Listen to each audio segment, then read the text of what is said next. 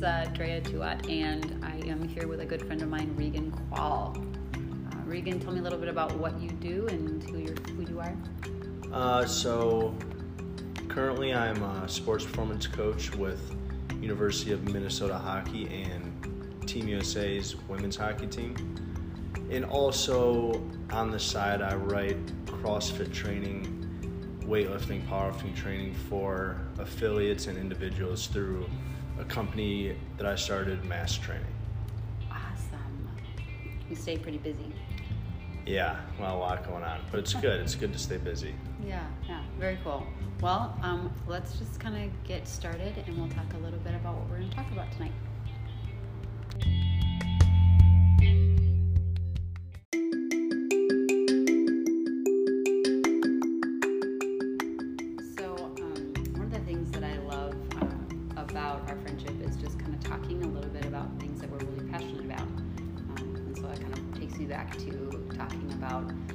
Exercise, um, moving the body movement, um, and doing silly, fun things like Nerf gun wars. And handstand walks. And handstand walks. Uh, and dragging the dog along. Carrying the dog for walks versus walking the dog. yes, letting the dog take me for a walk. Yeah. One wheel rides. One wheel rides. Yes. All that uh, vestibular system. Mm-hmm. Learning about that, practicing some of those fun things together. Um, but I think it'd be cool to just talk a little bit about what we have been learning in the different um, domains that we work, the different fields that we work in, in terms of the body and mindset, um, and kind of how that impacts daily living, or even fun activities or things that we really enjoy. Um, so, I know you were talking a little bit ago about an experience that you had had mountain biking, and uh, maybe we can kind of unpack that again and talk a little bit about what's that like in the body, mindset? What comes up for you when you're mountain biking? So I think we talked about this even maybe it was a few weeks ago, but the first thing about the mountain bike I think about is um, if you are constantly like challenging your mind or challenging your body to learn new things as you're aging, when p- people typically aren't doing those things, like their later 20s into their 30s, and like the same thing I did with jujitsu when I just randomly picked that up when I moved here 8 months ago after never wrestling my whole entire life. Yeah. It uh, like I think we call it neural perplexity training at the U, where we're just trying to challenge the mind so it releases like acetylcholine, different neurotransmitters yeah. to allow us to pick up motor patterns or master motor patterns more efficiently if we can get like that release prior to our training. And there's things we do to do that. Yeah. But I think just adults in general who maybe struggle to find things they're passionate about or do things active that they enjoy, it's because they've kind of given up on trying to teach themselves new things. Mm-hmm. And yeah, it's, it's always very uncomfortable to start something new. Like yeah. when I started jujitsu, I was wrestling against people who've wrestled for 20 years and I've mm-hmm. never wrestled in my life. Got it, yeah. Yeah, but I think I've noticed since I started doing these newer activities it was even before then when I started CrossFit, a couple years before that, that you pick up new you uh, your ability to learn new skills or motor patterns, whatever you want to call it, comes much easier when you're regularly doing it, and that makes sense when you when you say it out loud. Mm-hmm. But I don't think enough people take the chance or give an opportunity to actually see that take place. Yeah. Can I ask you, going back to what you had said a, a minute ago about you said it was hard, it was difficult to start jujitsu. And one of the things you mentioned, you said, um, I was working or playing or exercising, or I'm not sure what the word is, but yeah. you were practicing with people who had been doing it for 20, 30, 40 years. And I wonder, what about that is the part that was difficult? Oh, well, it's first, it just sucks to lose. And especially in a thing like jujitsu, if you're like a 200 pound person, you're considered very large and they're all like 150 pounds. Like you're getting choked out by guys that are much smaller than you. But also, what makes it difficult too is like if you, I, I get what I do is what I'm passionate about. So like, I'm not great at, but I get better at it just because I truly enjoy it.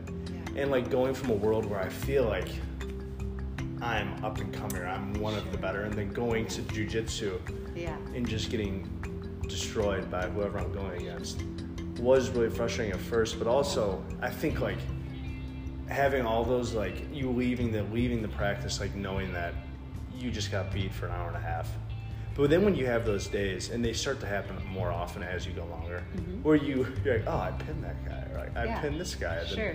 It makes it just that much better. So like, so so kind of that initial. So here I am, maybe an expert in my field, an Yeah. expert in what I do, and I've I've mastered the way I want to be in this space. But then I'm coming back and learning Starting new, over. Yeah, starting over. Starting over is that almost apprentice, or starting over in that, like you said, you're feeling maybe the sense of failure, or feeling like I'm getting choked out by somebody who's smaller than me, and so that might be kind of messing with the mindset, right? This mindset of like, well, if I'm in, in this other field where I'm an expert, the fact that I'm bigger makes me better. But in this environment, in this new environment that I'm learning, bigger isn't necessarily an advantage. No, and also th- I guess this reminds me of so like disc profiles, right? Isn't that something like a personality test? So we did this right when we got into our master's program, Mhm. and I was like 23. In the previous year, I had taken a job at Georgetown, which I was not prepared for at all. But I got the job, so I had to go do it because it was a great opportunity. Sure. I went from never coaching a group of college or high school athletes in my life to having four teams and a whole high school I was running Mhm. for a year straight. Wow. And I take this disc profile that that September when I start the masters, like three months after I finish this job, Uh-huh. and it shows me as a dictator type leader. Whoa. And I was like, just like what? So Because that's totally not that like the complete opposite of who I am. But Wow.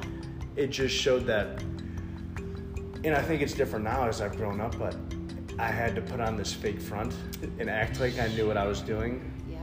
to be able to lead because I didn't know how to lead. Sure. and then now like going to something like the jiu-jitsu where i am at the bottom of someone i don't know is more or less like kind of accepting where you're at because it's just how it is Yeah. and then just learning from there instead of yeah. trying to be something you're not in the moment Yeah. So what I'm hearing is kind of this idea of when I go into the space where I'm learning, this maybe I don't know if the word imposter syndrome kind of comes. it out. was though yeah But, exactly but maybe that gets that impedes your ability to learn. yes And so when you were saying because like, you're closed off to new ideas because like you don't want anyone to question what you're thinking because if they question you, then what? What happens if someone questions you? Oh, yeah, if someone questions an imposter, you know quickly. I feel like because they either completely they don't even give you a chance to like learn from them, Yeah. or it kind of shuts them down because they realize they don't know what they're doing. So going back to what you were saying, what why many people might not want to, especially over the lifespan as we age and grow. Sure. So like it raises insecurity because the sense of being exposed, the sense of being like, hey, I maybe all these parts of me that have grown and developed and I'm proud of them and I feel good about them. Now these these underdeveloped spaces, maybe they feel like they're under, underdeveloped, but yet they're just new possibilities and new uh, expansions of the self, right? So, but it's, it feels uncomfortable to be exposed and to go in and do this in front of other people, especially when you've had that experience Yeah, you like put so much work into doing something, then you realize like, oh, I gotta start over. Yeah. I want to do this somewhere else.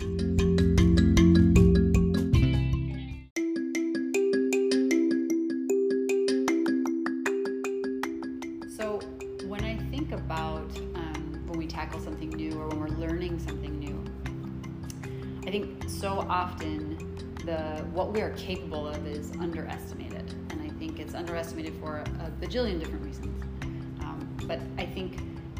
On a cognitive level or the way the way we mindset, you know, the way we think about things, what we are physiologically capable of and what we believe we are capable of are kind of different.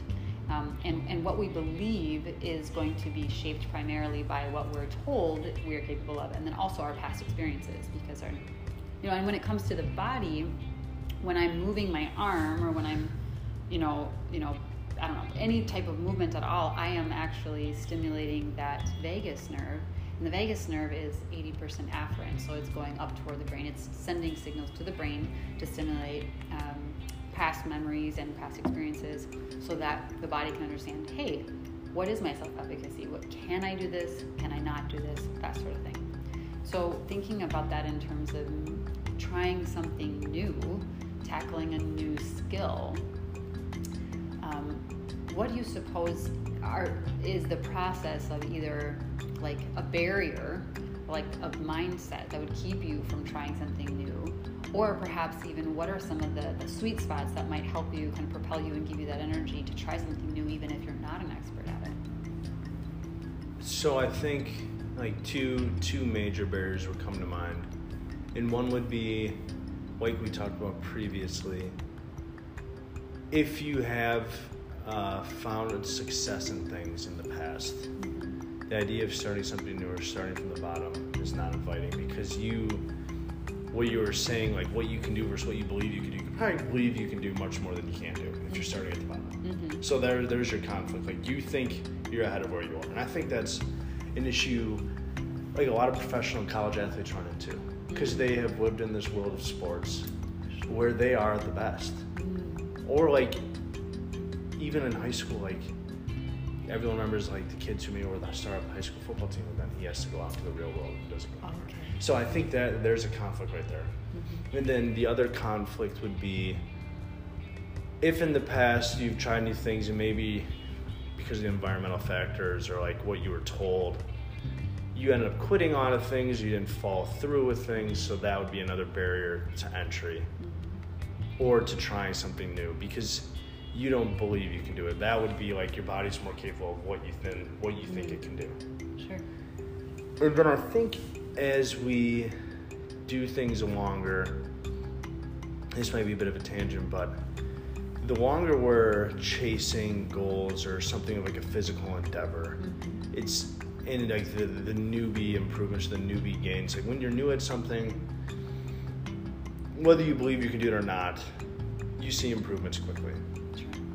It's really easy to get better when you're when you just start something. Like I always say to like all of our freshman athletes, like, man, you guys just get standards stronger standing in here. You don't even have to lift the weight. Like it's just osmosis. Yeah, like yeah. you just you're just around it and you get better. That's, that's, that's all it takes. Like you just you just you would just touch a barbell sure. with your hand and do it all. It would somehow make you stronger. Can I do that? Can I just touch something something heavier than my hand? Yeah, just, just touch it and like you get it strength. I love it. Yeah, and then, but as we do things longer, like the window to improve or like the barrier to improve just gets higher and higher and higher. And it takes more and more time to see those improvements. And it is like a, like the law of diminishing returns. Like it is very uh, trying to think of the word. It makes yeah, it makes it difficult to keep pushing forward, but when I what I refer to as my athletes is like hey, if you feel good today, and say you're like, we're looking at a zero to 10 scale, you've been at a seven for a long time, and you believe you can do a seven because you've been doing it, but you've been there for a while. Mm-hmm. But if it's that day where your mind believes you can do an eight, yeah, you have to like ride the wave, like whatever energy you got or whatever's feeding you, yeah, you got to ride ride the wave and go for that eight. So the seven becomes sub maximal or something you know you can do on a daily basis. And that's and that's another thing too is like as long as you keep raising your minimum, like mm-hmm. what you can do every day, if you keep raising that by a little bit, mm-hmm. eventually that's going to get to what your best is, and then the best will go up at some point. Yeah. So that that's another way I look at it too is like raise the minimum, and then when the day is right and you feel it's right, and it's you never know when it's going to happen. You can't expect it. You can't try to predict it. It's always when you don't expect it. Yeah. You just got to ride the wave, go for it, set a new standard, and then go from there. Awesome. So when you work with people, or this when this has happened in your life, when that wave has hit and you've ridden it, how does that uh, impact your mindset? What do you what do you notice in terms of like changes in, in what you believe about yourself or your your capacity? When when when you feel like when I feel like I'm riding the wave, there's nothing else in the world going on. It's just what I'm doing is all that there is in the world. And you can, I, I don't know, I, can, I, I know when it's happening. Like, and I, and like, I think as you get, as you do something longer too, like, I competed in cross for like seven or eight years, like, and I would, and I got to the point where I'd only wait for competition time mm-hmm. to do something I've never done before.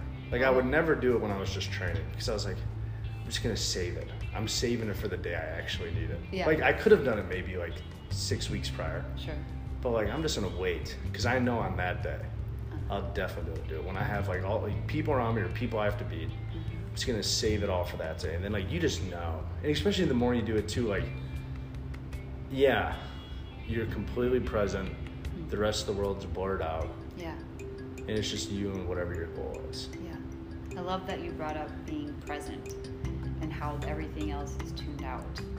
And I wonder those moments like when you're working out or you're competing or you are um, like when the stakes are high and you find that place of being present. Are there any other points uh, in your life around the uh, the workout and the competition and your actual work and what you do, where you notice that state of being present, kind of entering your life, or is that kind of more challenging to bring into kind of Other the- parts of my life. Yeah, yeah.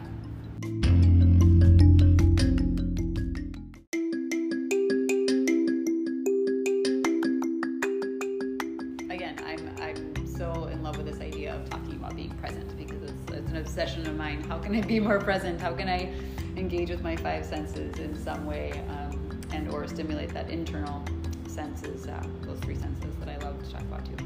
Um, but so sometimes when we hang out and get together, we'll go for grounding walks, right? So we'll go without shoes, and uh, sometimes we'll bring the hoverboard, um, and sometimes we'll just kind of walk. And we're walking the, you know, downtown Minneapolis, right? So um, nothing more grounding than that, you know, getting those tactile senses online with your feet, and then hearing all the sounds, um, and so many people on the bike paths or on the paths, kind of whirring around, but what um, what is that like for you when we're doing those uh, those kind of grounding walks, and what do you notice? uh, sense of relief because I don't. Well, the biggest thing is I don't come from a city. I've lived outside of cities for a couple of years, but I come from a very small town in Michigan Mm-hmm. where like everyone knows everyone and la di da. And Yeah. I, I was in Montana the past two years, Okay. like four hours away from another city, Yeah. and it's it's just more comfortable for me. And I tried to recreate that feeling by buying a grounding mat for my bed, Awesome. which I don't know if it's working because I have not noticed any effects. So I may have to uh, figure that out. what But sort of effect would you expect to see that would I tell you it was working? It, like all the all the this the effects of the grounding mat that are anecdotal Sure. Are kind of things I already have. Oh. Like, like energy, happy, you like I already Positive have, I, I have all those things. So like, I didn't really know what I was expecting because like maybe a higher like, degree of those things. Sure. Like a like a stronger wave. Big yeah. Sure. yeah. And the first night I woke up, I felt great. The next day, but I also slept for like ten hours. So So much of that was placebo yeah, effect. yeah, it's all placebo sleep. effect, unfortunately. but no, it's yeah, essential relief, and it's just getting away from everything else that's going on, sunset's going down, Yeah. good time. Yeah. I notice on those walks that I, like you had described earlier, that sense of focus and everything else sort of melts away. Mm-hmm. I notice that happens for me when, when we do those grounding walks, and I notice that it feels like sometimes living in the city, it feels like my uh, senses are buzzing. Like there's like this constant um, move, like moving so fast that sometimes it's distracting. It's almost okay. It's almost like you put up a safeguard. hmm That's I guess that's what I feel. I almost Yeah. is like my body's putting up a safeguard, like when there's so much going on, Yeah. and then when I do that, I just kind of finally like, can you just take a deep breath and let it all out, and not Sure. be worried about anything. Yeah, it's almost like you're holding your breath. Yeah, you're so comfortable. Yeah. Sure. So kind of like you're holding your breath, and then you're able to let it out. You let it out exactly. Yeah, I think I think when I feel that buzzing from the city, I notice more tension. I'm uh, I, I have this thing that's my whole life. I've always noticed in pictures and things like that, where my shoulders are always kind of uh, hunching toward themselves. So like I'm sort of like protecting my my rib cage. Yeah, rolling forward. Um, and I notice in those times, like I can feel um, more of my body straightening up, and more of my back just kind of like, oh, I'm here and present, and and I definitely feel like I can like for some reason the future feels more manageable after those moments. And the things that you were sweating, you realize aren't that big of a deal. Yeah, it seems like they're not even there anymore. They're not, even on the table. non-existent. Yeah. Like, do they really matter that much at the moment? No. Yeah, yeah.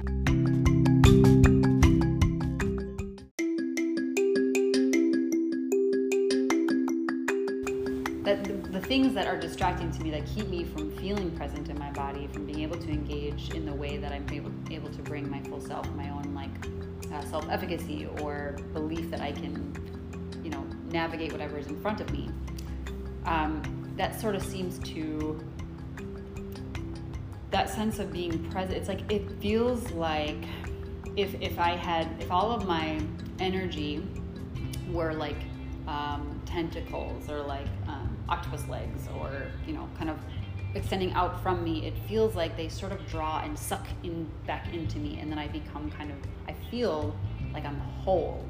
Like all of my senses are now working together rather than scattered and moving in all different directions if that makes sense. No that, that makes that makes complete sense i think it's just how busy or just the nature of people's work and their lives that suck them in so many different directions that you need to take that time to do whatever it is that helps you yeah dial it all back in yeah so um, i remember the last time we went for a grounding walk um, i kind of i think i pulled you out of a, a computer uh, um, what was that? What, uh, like you were working on the computer. So yeah. Like, so there was some need for some grounding, and I wonder about that process and what that was like, or, or how that's different. Oh well, when I came back, the computer was much easier because. I realized the issues I was having weren't that big of a deal, and it was all things that it wasn't like it was timely or anything like it needed to be done at. I was working on it when you came by. I think like four thirty or five. It's not gonna need to be done at five thirty it It was it was yeah, I turned it into an issue, but it wasn't an issue. Interesting. So it sounds like that grounding walk sort of gave you perspective. Yes. And kind of took something that felt large and ominous and uh, made it manageable. Very much so, and and it also gave us the idea of how we can make things easier. And I think, yeah, uh, the grounding walks maybe instead of putting everything on yourself. Like I, I was putting everything on myself. Sure. When you have the resources around you to accomplish it more efficiently.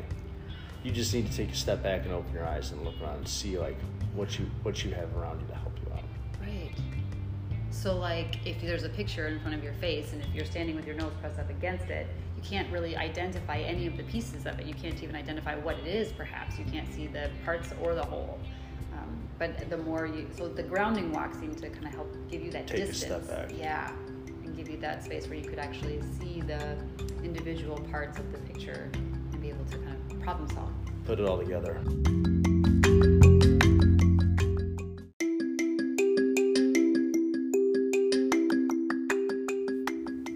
So, thinking about what is this space of during competition and I feel present in my body. I feel I feel present. Everything else is melted away, and I'm so focused um, on on what's coming next or what my next movement will be, energy to to bring to that moment. And in comparison or in contrast, um, or even in similarity, this grounding walk and how that sort of shifted um, the perspective or or even um, created more opportunities to recognize solutions or problem solving. Um, in what ways are they similar and or are they different? I mean, do you feel that they're different sorts of ways of being present? I think they're very similar. Yeah. In the way that the grounding walk like makes us feel one dialed in, remove all the the noise, the mm. distractions Yeah. and that's the same way you feel when you're present within a competition, like talked about, like there's nothing else going on in the world. Mm. And you're not worried about what you're gonna do next because you're doing what you're doing right now, and you already know what's coming next. Like, there's nothing like you've prepared to do that. Yeah. You know what's coming next. Yeah. And say what you're doing at that moment doesn't go very well, like you're struggling with something. Mm-hmm odds are, if you prepared, the people around you are struggling too. You don't even have to like look at them and worry about what your competitors are doing or what someone in the same field as you doing is doing as you who's trying to reach that same goal or that same objective.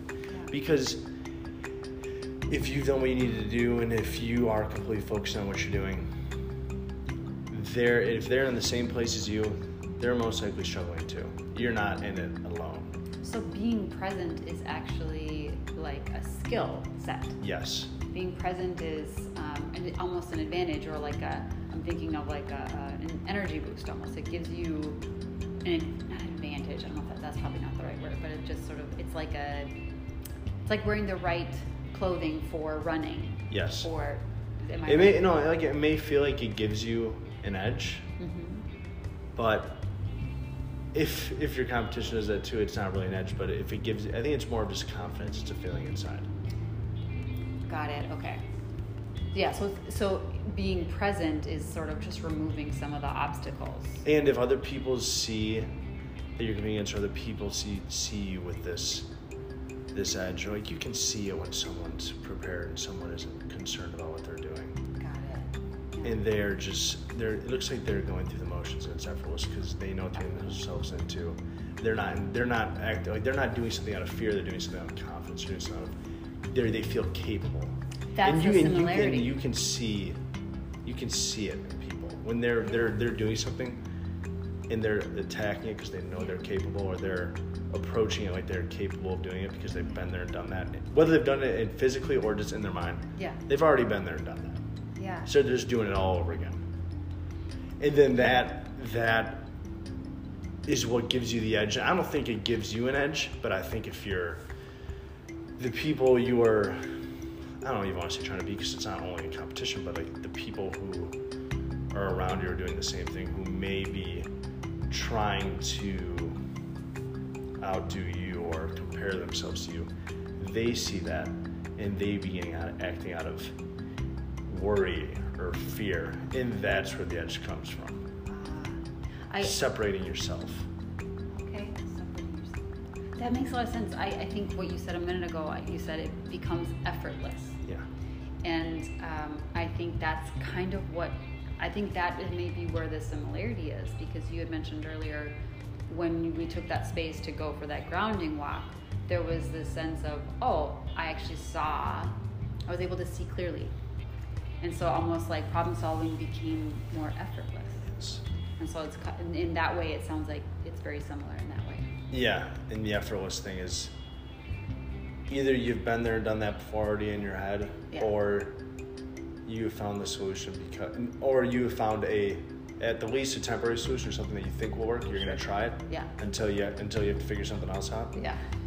Because yeah. that's normally how it goes. Yeah. Well, that's part of being present. Yeah, yeah. Is like not necessarily knowing what's going to come after that, but knowing that right now in this moment, I'm building a foundation for yes. the next happening. Yes. I just was um, writing this last week, and I was just thinking, you know, whatever it is that's happened, it's preparing and growing me for what the next happening. And it sounds like that being present in competition is kind of what do, what does that for you.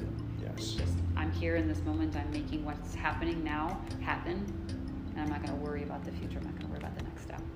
And that's kind of what the grounding walk did as well. It was like, oh, I don't have to worry about the next step because I already have the answer.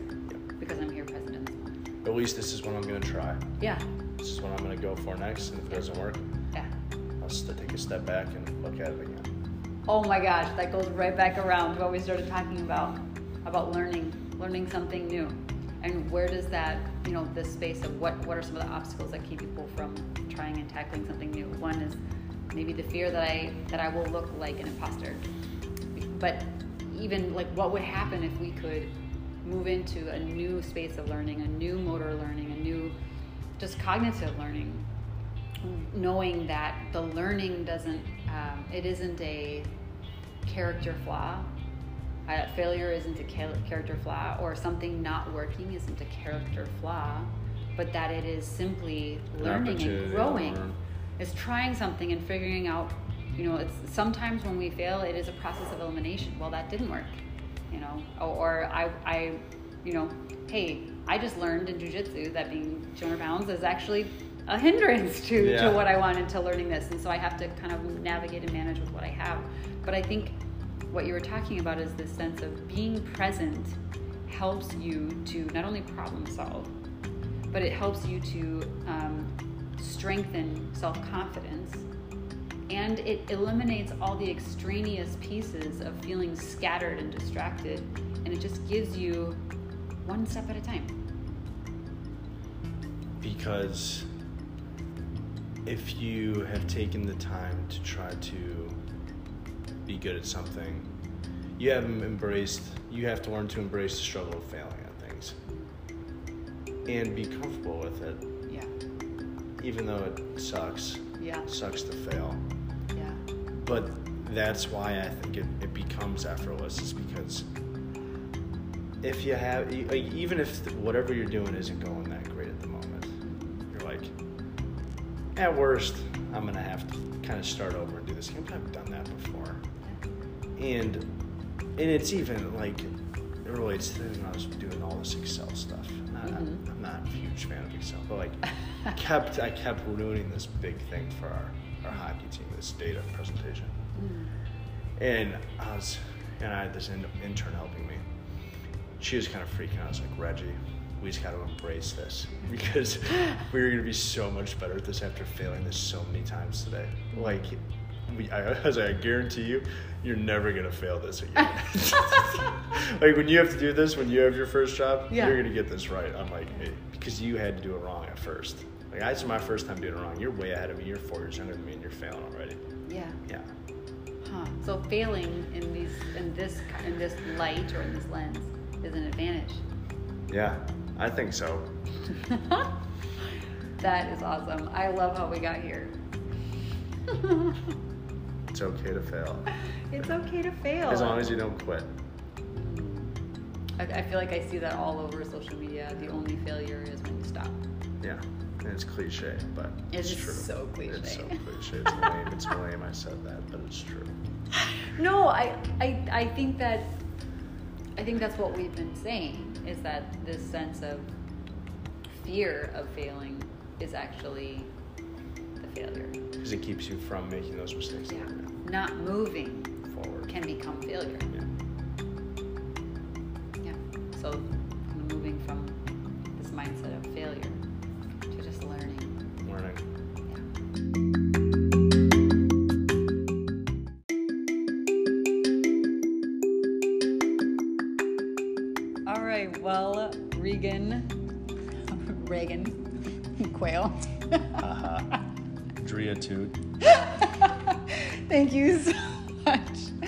being on here with me today. I really appreciate you taking the conversation to this platform and making it shareable with, um, with anyone who would, might, might find it beneficial. Thanks for having me, and I look forward to doing one again. All right. Have a great night.